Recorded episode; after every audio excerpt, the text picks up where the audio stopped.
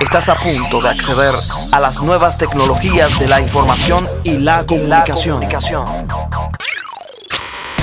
Tecnología de punta. Programas, ordenadores, informática y robótica. Móviles, internet, redes sociales, software y hardware. Todo esto y mucho más en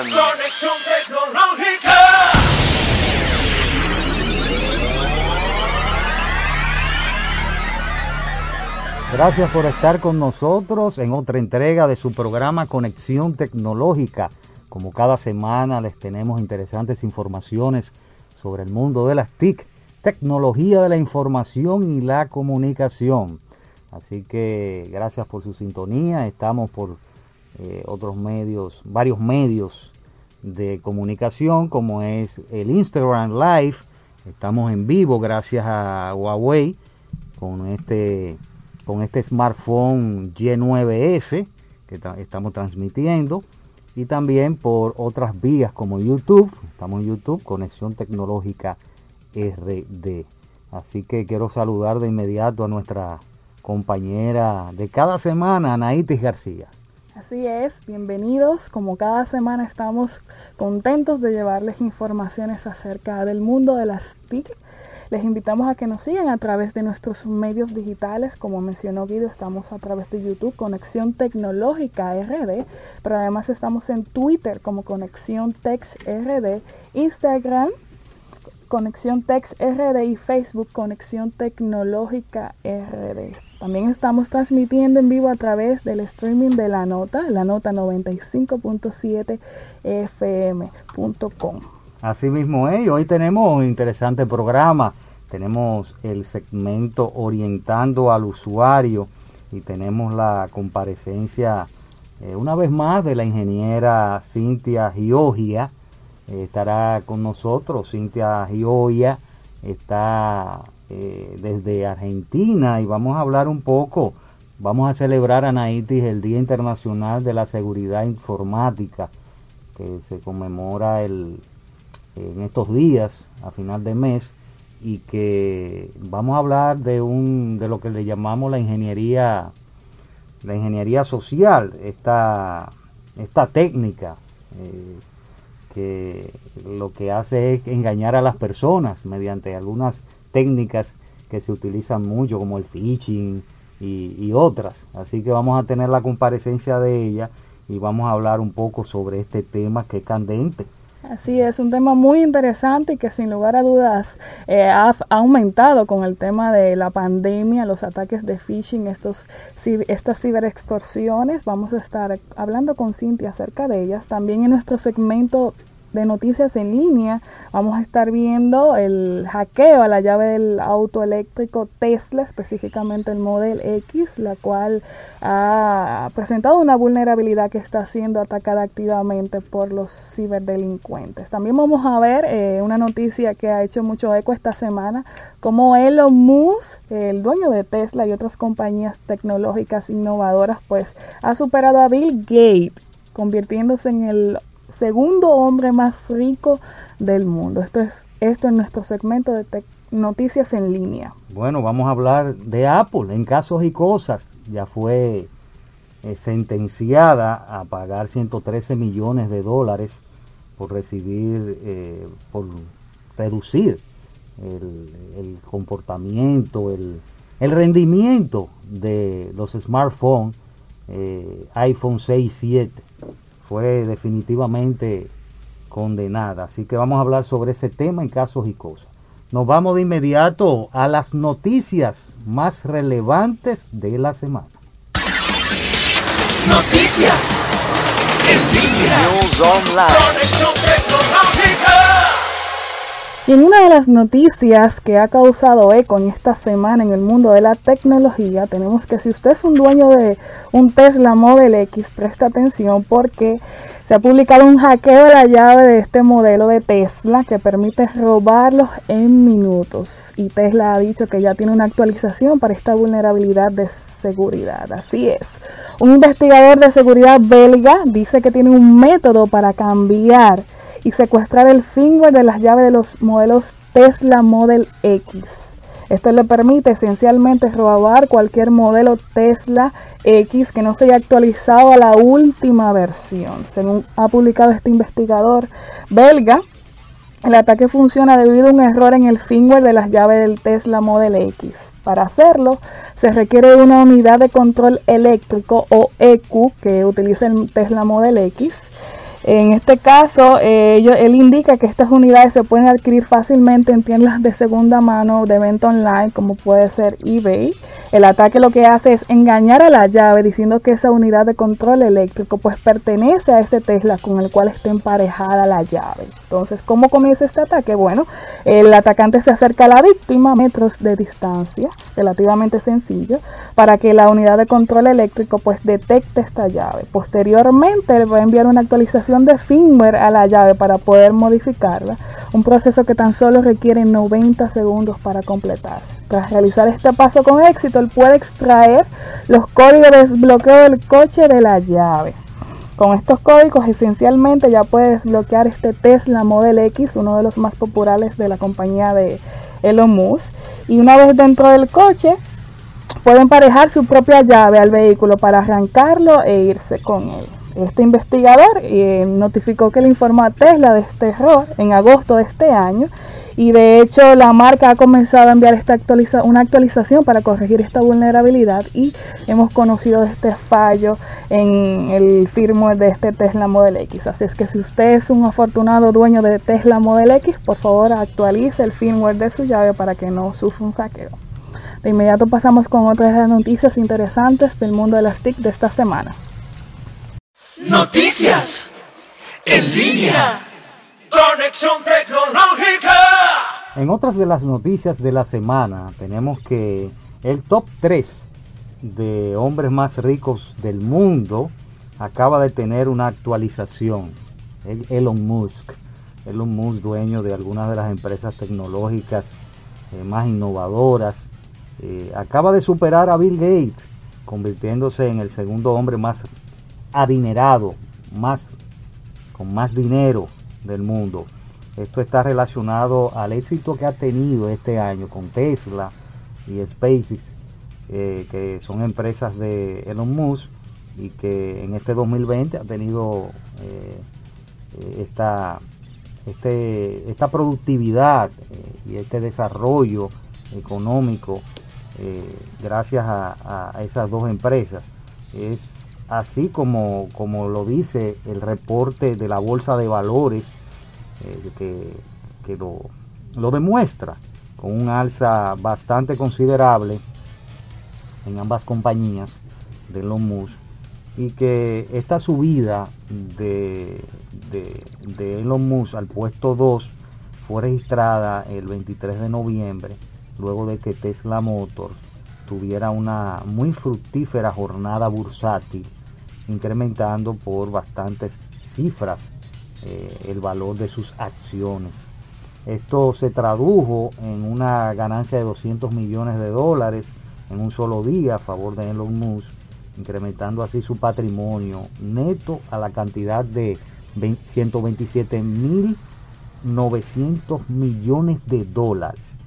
Una cifra que es suficientemente alta para posicionarlo en el segundo puesto de personas más ricas del mundo y solo detrás de, el propietario de Amazon que Jeff Bezos y que tiene un valor eh, Jeff Bezos tiene un valor de, de 183 mil millones de dólares que es el primero más rico del mundo por otro lado Bill Gates ya se queda en el tercer puesto con un patrimonio de 127 mil 700 millones de dólares. Y Elon Musk se encuentra en uno de los mejores momentos. Eh, los éxitos obtenidos por, los lanzamientos eh, espaciales eh, con, la NASA, con su empresa Space y, sus planes de, exploración espacial, podrían aumentar esta, esta fortuna en el futuro. Así que ya ustedes saben, esta noticia de Elon Musk que supera a Bill Gates convirtiéndose en el segundo hombre más rico del mundo. Ya ustedes saben. Gracias a dos empresas que, han tenido muy un repunte grandísimo en el 2020. Así que ya ustedes saben, vamos a pasar luego a nuestra pausa y después de ella venimos con casos y cosas de actualidad tecnológica. Ya regresamos a Conexión Tecnológica. Casos y cosas de la actualidad tecnológica. Continuamos con nuestro programa Conexión Tecnológica y ahora nuestro segmento, casos y cosas. Bueno, Apple, esta compañía de la manzana mordida, eh, es condenada a pagar 113 millones de dólares por reducir el famoso, digo porque el famoso, porque desde hace un tiempo, estamos hablando de 2017, están eh, con pleitos y juicios con este problema de reducir deliberadamente el rendimiento de los iPhone 6 y 7. Y, esto ocurrió en ese año y se le denominó el Battery Gate. Eh, es un escándalo, bueno, el, escándalo más grande que ha tenido Apple y que, y que se ha revelado. Y la compañía lo que dice eh, respecto a este a este escándalo es que ellos reducían el rendimiento de los iPhone 6 y 7 de manera intencionada, eh, produciendo eh, lo que le llaman obsolescencia programada o obsolescencia planificada, y que ellos lo hacían con el fin de darle eh, un poco más de rendimiento a, la, a la batería, o sea, darle una vida útil más alargada pero esto se convirtió en que en un problema. Así que eh, ellos defendieron la compañía, porque la idea era que ellos explicaban que el deterioro de la batería en sus equipos era notorio y que, que realmente querían alargarla un poquito más con esta eh, lo que le llaman obsolescencia programada y que mediante algoritmo lo que hacía era que, que alargamos un poquito la vida útil de la batería, pero eh, causando eh, causando esto como una, una lentitud. Pero ellos dicen que lo que querían darle un rendimiento mejor a, a, los iPhone 6 7, pero esto ocasionaba una lentitud a, las aplicaciones como, como iOS, que es su aplicación de sistema operativo, y otras aplicaciones que se utilizaban en las tareas de las personas eh, diarias. Entonces, ¿qué te parece, Anaíti, de este ya, esta sentencia definitiva de Estados Unidos y, que también va, va, va, a repercutir en 34, fue por 34 estados, ¿verdad? Eh, que, que, fueron los que los demandantes. Eh, bien, eh. Sí, sin duda esto ha sido uno de los escándalos más grandes de Apple, más sonados. En el 2017 causó mucha conmoción indignación entre los usuarios de los iPhone 6 y 7 porque realmente la ralentización de los equipos era muy notoria y pues eh, han llegado a, fin este caso con esta sentencia de 133 millones que han sido condenados a pagar a Apple por el Battery Gate, esto en, en 34 demandas provenientes de diferentes estados de Estados Unidos en contra de la compañía que tiene su sede en Cupertino. Entonces esa cifra de 113 millones pues irá destinada a los afectados y me imagino que se va a repartir entre ellos, entre esos 34 eh, demandantes que han estado viéndose afectados por el, esta ralentización o obsolescencia programada de Apple. Bueno, eh, eh, realmente la condena no solamente fue en Estados Unidos, la condena fue también en Italia. Hace varios meses en Italia, la, la justicia italiana también lo condenó a aproximadamente con 10 millones de euros. Y, y pasó lo mismo, o sea, prácticamente eh, fueron demandados allá por esa misma obsolescencia programada o o ralentización de la, del equipo. Entonces, allí en Italia también se produjo esa condena a 10, aproximadamente a 10, son 10 millones de euros. Así que eh, esto, esto le da un realmente un, golpe a, Apple porque ella lo que pensaba como que no iba a resolver No con los a ser 20 no, no, no, que ellos pensaban que iban a resolver con los 25 dólares de Estados Unidos a cada uno y los 29 euros que había que darle en Italia. Pero en Estados Unidos se produjo esa sentencia debido, debido a que eh, allá se continúan las cosas. Hay, hay países que eso es, eso es eh, eso es lo bueno que tiene, o sea que las cosas, las demandas se le dan seguimiento hasta el final, no importa que tú quieras eh, compensar con algo, eh, eh, no, no, eso sí hasta su final. Y el final fue este golpe de 113 millones de dólares que le dieron a Apple por eh, los modelos iPhone 6 y 7 por, la, por eso, por la parte de que el rendimiento de, de las aplicaciones y del equipo eran muy lentos, debido a que querían, querían darle una vida útil más alargada a la batería. Así es, de hecho el juez de California, Javier Becerra, eh, puntualizó que Apple pues retuvo información sobre sus baterías que volvían más lento el equipo, mientras lo hacía pasar como una actualización. Él puntualizó que esto lastima los bolsillos realmente eh, de los consumidores de Apple y limita su capacidad de hacer compras informadas. Eh, esto en el extracto de la sentencia que se dictó contra Apple. Así mismo es.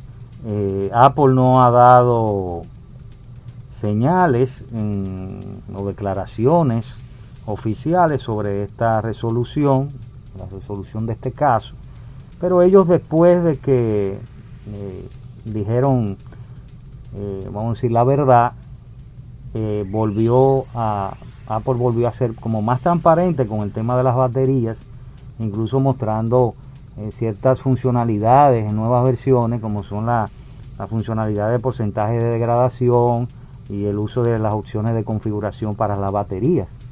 Entonces, pero eh, no, no fue lo suficiente para, eh, para esta condena de 113 millones de dólares en Estados Unidos, pero en Italia también lo condenaron a 10 millones de euros. Así que ya ustedes saben, eh, Apple acordó pagar esta suma entre 34 estados de Estados Unidos, o sea, los 113 millones de dólares, y que eh, por, la acusa- por la acusación de alterar estos rendimientos en, en en en los modelos iPhone- iPhone 6 y 7. Así que ya ustedes saben, este fue sus casos y cosas de actualidad tecnológica. Después de la pausa vamos a celebrar el Día Internacional de la Seguridad Informática con la ingeniera Cintia Gioia, que está desde Argentina y vamos a hablar sobre ingeniería social. Después de la pausa. Ya regresamos a Conexión Tecnológica. Su contacto con el mundo de la ciencia y la tecnología presenta Orientando al Usuario. Seguimos con nuestro programa Conexión Tecnológica y el segmento Orientando al Usuario, hoy con la comparecencia de la ingeniera Cintia Gioia, va a estar con nosotros compartiendo sobre un tema sobre ingeniería social. Vamos a ver qué es y, las precauciones que hay que tener con esta técnica que ha sido muy eh, muy protagonista en esta pandemia de- del COVID-19. Así que creo que la tenemos por ahí ya, ¿verdad? Cuando hablamos de ingeniería social, eh, después de saludarte, claro está, eh, eh, ¿a qué nos referimos?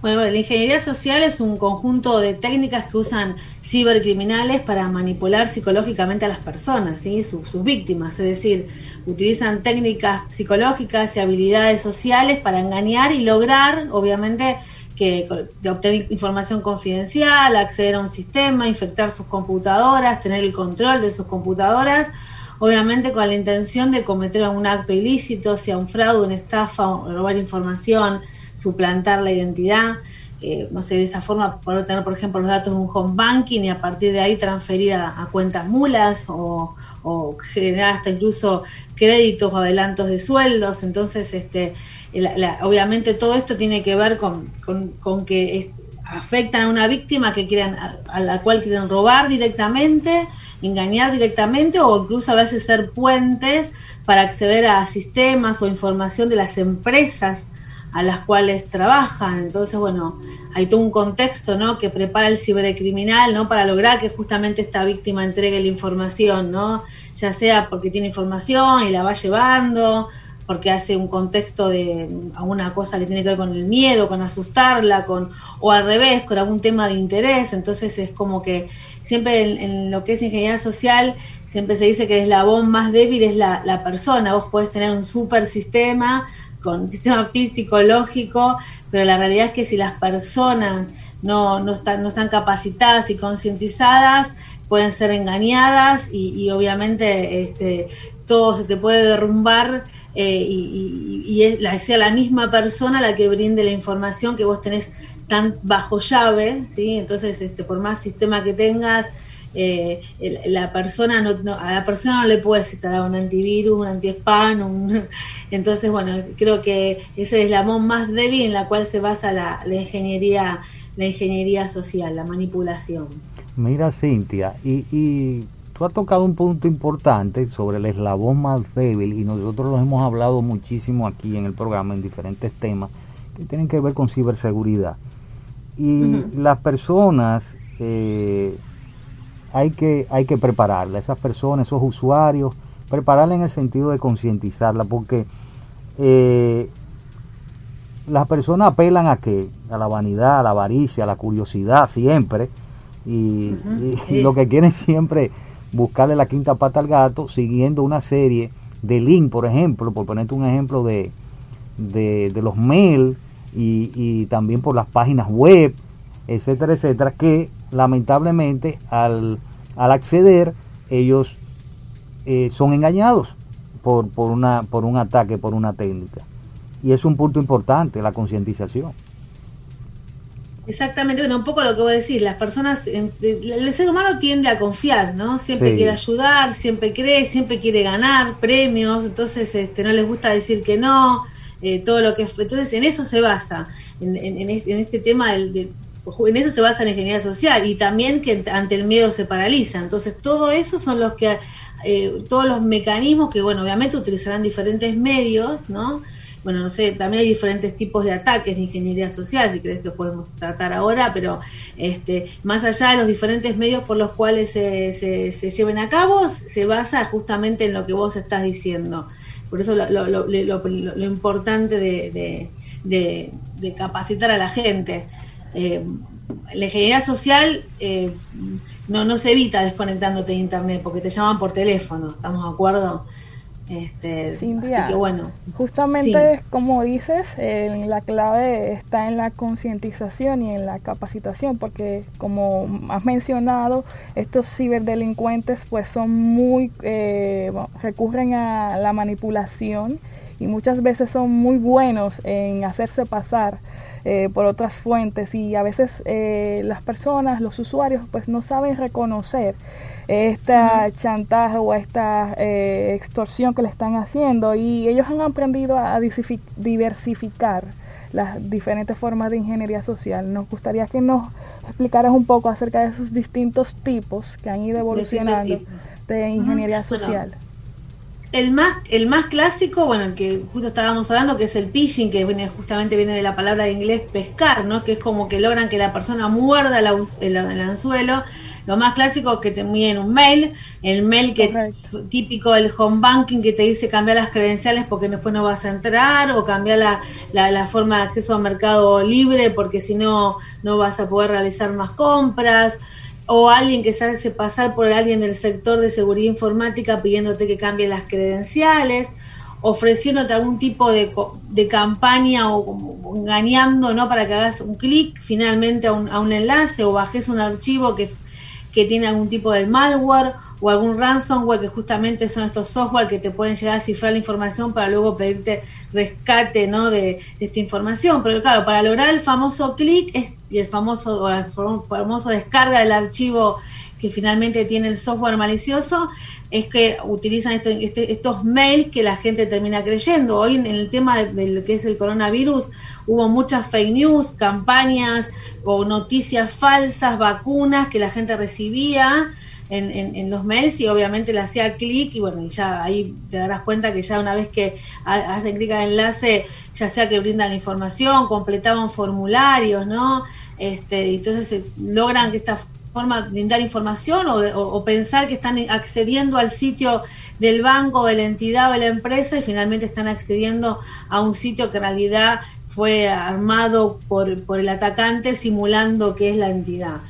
También, no solamente por mail, te puede pasar por voz, que es el famoso phishing, que es, cuando más interactúa con la persona, que es cuando te llama al celular o al teléfono, y realmente tienen técnicas avanzadas, eh, hacen toda una atmósfera empresarial para que vos pienses que están en un call center, ¿no? Eh, realmente te como vos decías antes, te atienden con mucha simpatía, van llevando, entonces bueno, sinceramente las personas terminan creyendo que es la empresa, le brindan información, información de, de su casa, de la, empresa donde están haciendo, donde están trabajando, la empresa que están trabajando, entonces esta interacción, siempre yo digo que en todos lados no hay que hablar con desconocidos, así como se lo decimos a nuestros hijos, los adultos también tienen que hacerlo, ¿sí? Entonces, no brindar información por teléfono, ni, ni siquiera tampoco los mails, nada, eh, y obviamente tratar de siempre de cerciorarse con quién están hablando.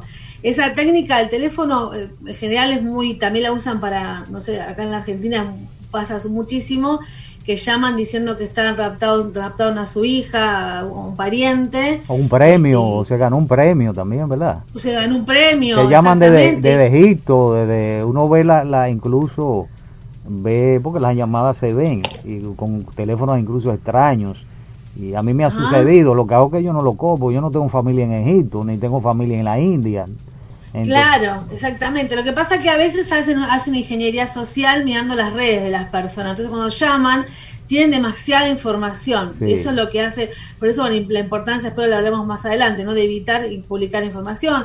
También lo hacen por SMS, nunca recibieron un SMS que te dimos de alta en tal sistema, si querés dar de baja, presionar tal link, la gente tiende a presionar el link porque no quiere estar de alta en ese sistema que no se dieron de alta. Eh, es muy muy común.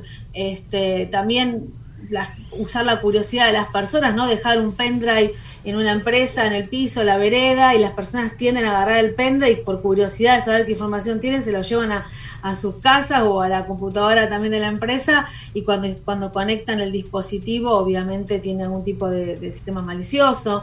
Eh, todas esas cosas este, eh, siempre están basadas en lo que decimos nosotros, en la curiosidad y la confianza de las personas, ¿no?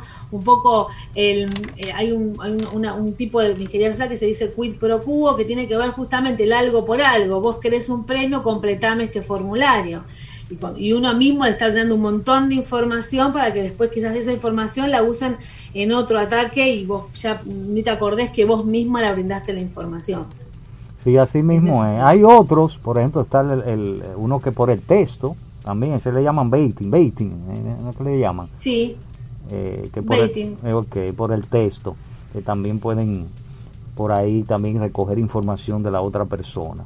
Mira, Claro, ponen, ponen carnadas. Exacto. te decía, por ejemplo, hubo, en Japón hubo una vez un, un caso muy conocido que, que le mandaron un, un pendrive a todos los empleados, un CD, era un CD infectado, y cuando los empleados lo pusieron, lograron escalar a la, atacar a la- al banco japonés. así mismo Este, es. Mira, hay personas que nos están viendo, nos están, nos están escuchando por, eh, por live Instagram.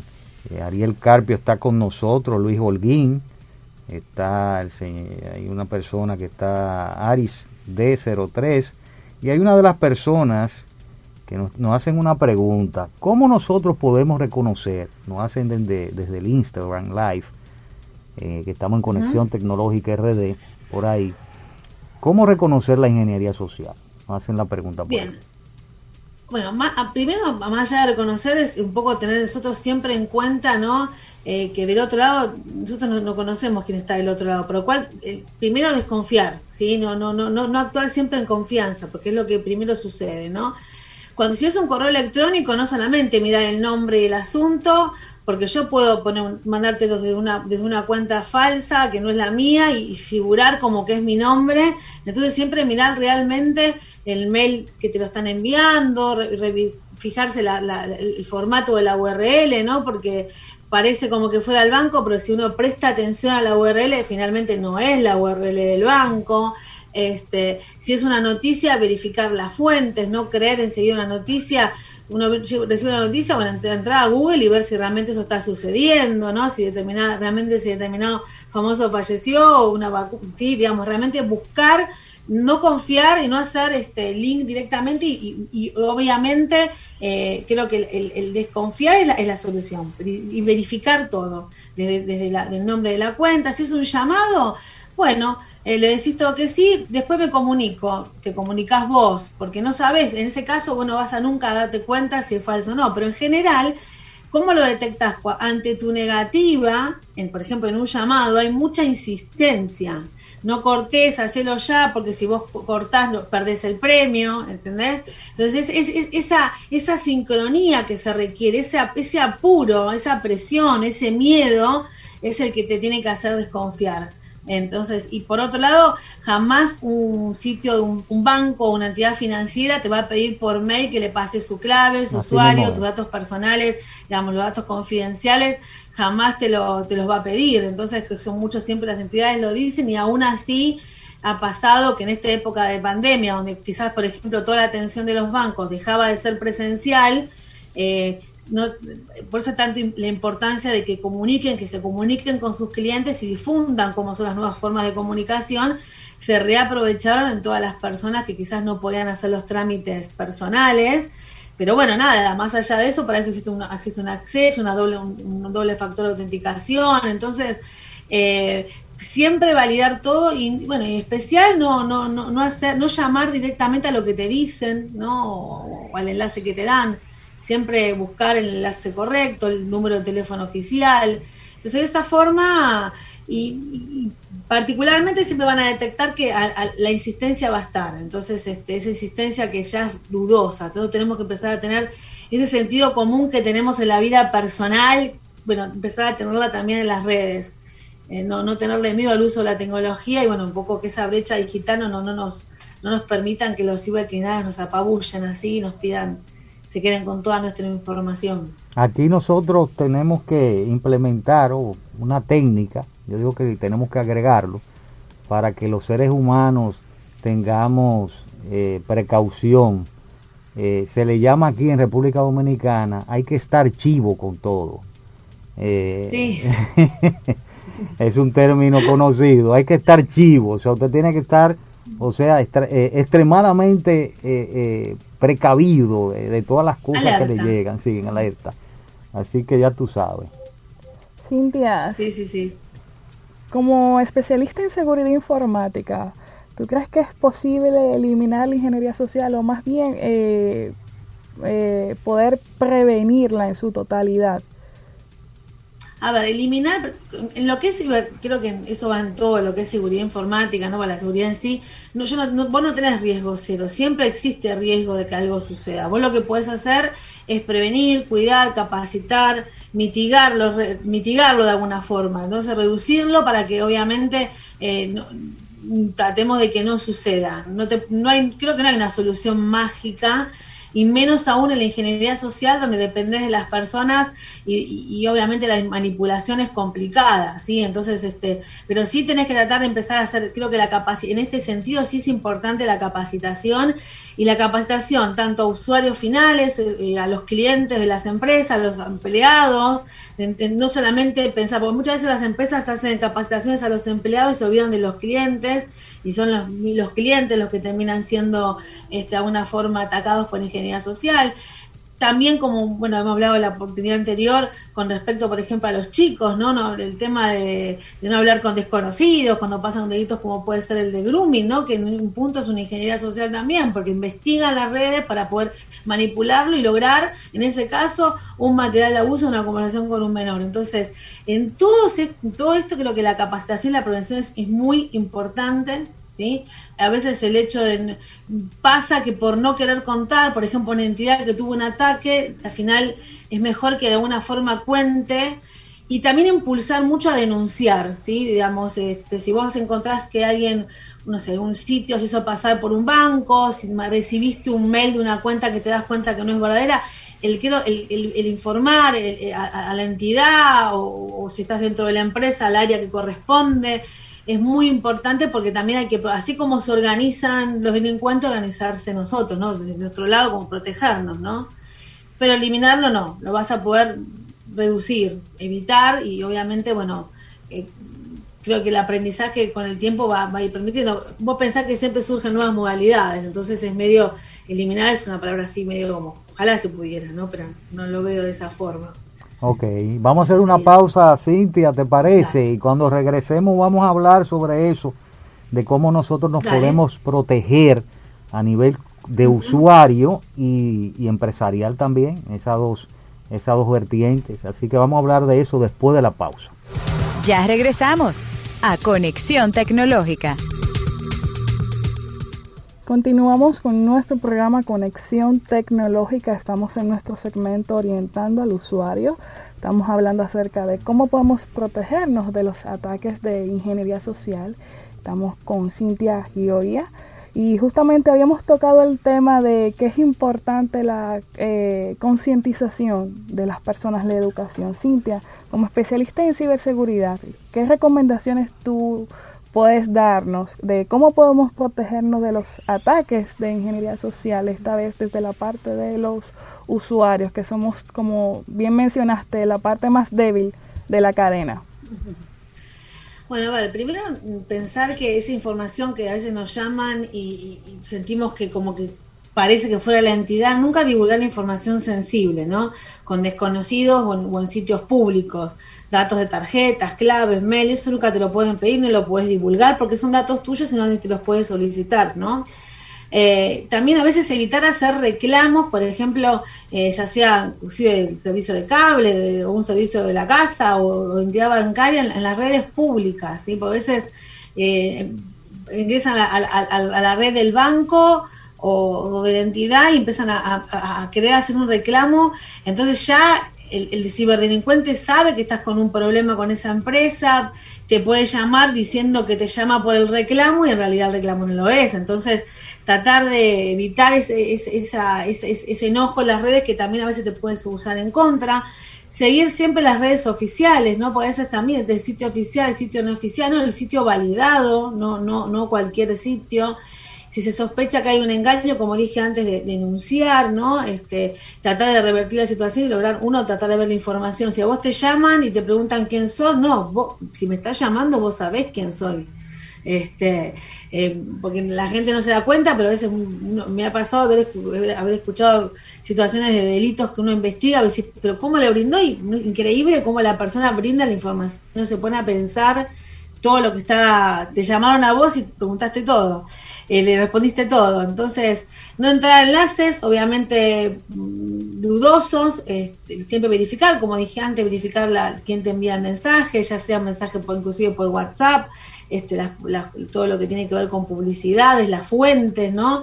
Eh, saber que nunca te van a pedir datos personales así de claves, ni, ni, ni, ni aunque te llamaran para asesorarte, vos se la tenés que brindar. Si te llama alguien de una entidad para asesorarte, no necesita tu clave personal tiene el sitio del, del, de la empresa para ayudarte. Eh, y bueno, y siempre comunicarse, creo que eso es lo, es lo, es lo principal en cuanto a, eh, a, lo que es el usuario, ¿no? Reportar y, y, bloquear. Igual este, siempre creo que es, como, como dijimos antes, ¿no? Excepto que sea algo totalmente personal, también tenés del otro lado las empresas, la responsabilidad de la empresa, ¿no? Para, para evitar también que, que sus clientes y sus empleados también obviamente caigan en todo lo que es ingeniería, ingeniería social. Eso es, es, es, es, creo que es un de las dos partes, ¿no? En determinadas cosas. Bien, mira, la, hablando ya de la parte empresarial, que es importante, uh -huh. las empresas también tienen que contar con, eh, con una, una buena, vamos a decir, una buena selección de, de, de equipo humano para que puedan eh, realizar un plan estratégico, realizar la concientización a esos usuarios uh -huh. que están dentro de esa empresa. Entonces, ¿cómo proteger eh, eh, de los ataques de ingeniería social para mantener esa, esa información segura en una empresa? Sí, pero hoy en día, antes uno hablaba de seguridad informática y se imaginaba el firewall, no el antivirus, y ahí terminaba. Y hoy uno habla de gestión de la seguridad de la información, porque justamente uno tiene personas. Entonces, eh, la prevención, la capacitación, la concientización es primordial. Y no solamente mandar un mail de cómo son, cómo conformar una clave o fíjense en que tengan activado, activado el antivirus, etcétera, etcétera. Sino es realmente hacer capacitaciones y, bueno, estamos en pandemia, aunque sea en línea, continuas, eh, enviar, este, notificar, por ejemplo, situaciones que han sucedido, como para ejemplificar qué pasa si algo, si, si haces este clic en un enlace que no te enviamos, eh, ser muy claros en, en form- en- los canales, ¿no? Para, para, para llevar a cabo, por ejemplo, un cambio, un- si se te bloquea un usuario, a quién llamar, cómo llevar a cabo. Creo que la comunicación y los procedimientos y los procesos claros ayudan y tener en cuenta no solamente los empleados, sino los clientes, los proveedores. Hay, hay algo que tiene que ver que es el fraude del CIO, que es un tipo de ingeniería social, en la cual obviamente eh, llama, por ejemplo, a la secretaria, dice, yo soy el proveedor, cambié de SBU, transferime acá, entonces, este, eh, obviamente, más en esta virtualidad, donde capaz no están todas las oficinas al lado y es muy capaz que no está esa interacción personal, se confía capaz que en un mail y le terminan derivando dinero al proveedor que no es. Ha habido muchos casos de esos, entonces eh, empezar a, creo que los canales tienen que ser establecidos, eh, y como siempre digo, si hoy estamos en otro, en otro contexto, ¿no? Donde tenemos la gente trabajando en la casa, bueno, hay que adaptar, hay que adaptar las políticas de seguridad, hay que adaptar los procedimientos, los procesos y, e informarlos, porque yo tengo una política, la guardo en un cajón, tengo un procedimiento, lo guardo en un cajón, solamente lo mando por mail, pero no lo explico. Entonces me parece que el trabajo en equipo, ¿no? Es, es importante. Y siempre que sucede algo, bueno, un poco, eh, ya sea porque se detectó el delito, mediante una auditoría, empezar a hacer este algún tipo de trabajo también para prevenir, ¿no? Eh, desde el lado de, desde la empresa misma y obviamente siempre informar. Yo creo que la que acá la comunicación es muy importante. eh, comunicarnos para, para protegernos, prevenir para protegernos, capacitar a todos. No es solamente capacitar al área de tecnología, pero justamente el, el eslabón son las personas y van a ser las personas que quizás eh, tengan información y no sean los especialistas de tecnología. Sí, así Eh, mismo es, hay que concientizar ese eslabón débil. Eh, no solamente no solamente con capacitación a ellos y enviar la información, también hay lo que le llaman eh, simulación, hacer una serie, hacer un plan realmente. eh, Un no- plan, un plan de capacitación, Exacto. exactamente, que no sea solamente un texto que te mando. o una charla, una charla nada más que te, te indican. No, no, no. Y ahí termina Hay muchas, todo. no sé si allá pasan, eh, no, no sé si pasan Dominicana, acá muchos bancos están haciendo, hacen flyers, publicidades, algo que sea también que le llegue a la persona, por ejemplo a los clientes, ¿no? Eh, que, que puedan entender, mostrarles las modalidades, eh, porque dice, si no das clic en un enlace, y capaz que no, no- creo que no se termina a veces de entender. Entonces, a veces el ejemplificar, el, el, el- el- armar algún tipo de presentación que, que, conjunta, que alguien les explique, que, que- o que muestre una experiencia, creo que también es, es valorable. Eh, no, no estamos hablando de solamente un procedimiento en un cajón, es, es- porque en general hacen eso, se cumplen, las empresas terminan cumpliendo como, bueno, voy a cumplir con la ISO tal o la auditoría tal, tengo el plan, sí, lo tengo, bueno, sí, le di un cursito en marzo. Sí. Y la, y la seguridad es continua, los riesgos son continuos y las modalidades cambian todo el tiempo. Entonces hay que estar todo el tiempo eh, concientizando, capacitando, estando atentos y, y y acompañando a, a, en- a- a- a todos los, los que son forman parte de nuestra, nuestra en el caso de la empresa, nuestra empresa. ¿no? Bueno, Es- es Cintia, importante. Cintia, muchas gracias por comparecer con nosotros otra vez y, y este es un tema bien interesante y creo que cumplimos el cometido de, de informarle a toda la ciudadanía por nuestros medios eh, de que la ingeniería social es una realidad y que debemos tener precaución tanto del lado del usuario como del lado empresarial. Así que te agradecemos tu sintonía. Exactamente. Yo siempre digo que uno puede gastar fortunas en tecnología, en equipos, en servicios, pero si no se entiende que las personas son parte de nuestro sistema de seguridad y gestión de la información en una empresa y los usuarios en, en general, ¿no? No, no sirve la inversión. ¿sí? Así- mismo es. Hoy las personas son parte. Así es. Gracias Bueno, por comparecer. gracias eh, a nuestro programa y a los amigos que nos vieron, nos escucharon por los diferentes medios. Tenemos una cita la próxima semana en otra edición de su programa Conexión Tecnológica. Hasta la próxima.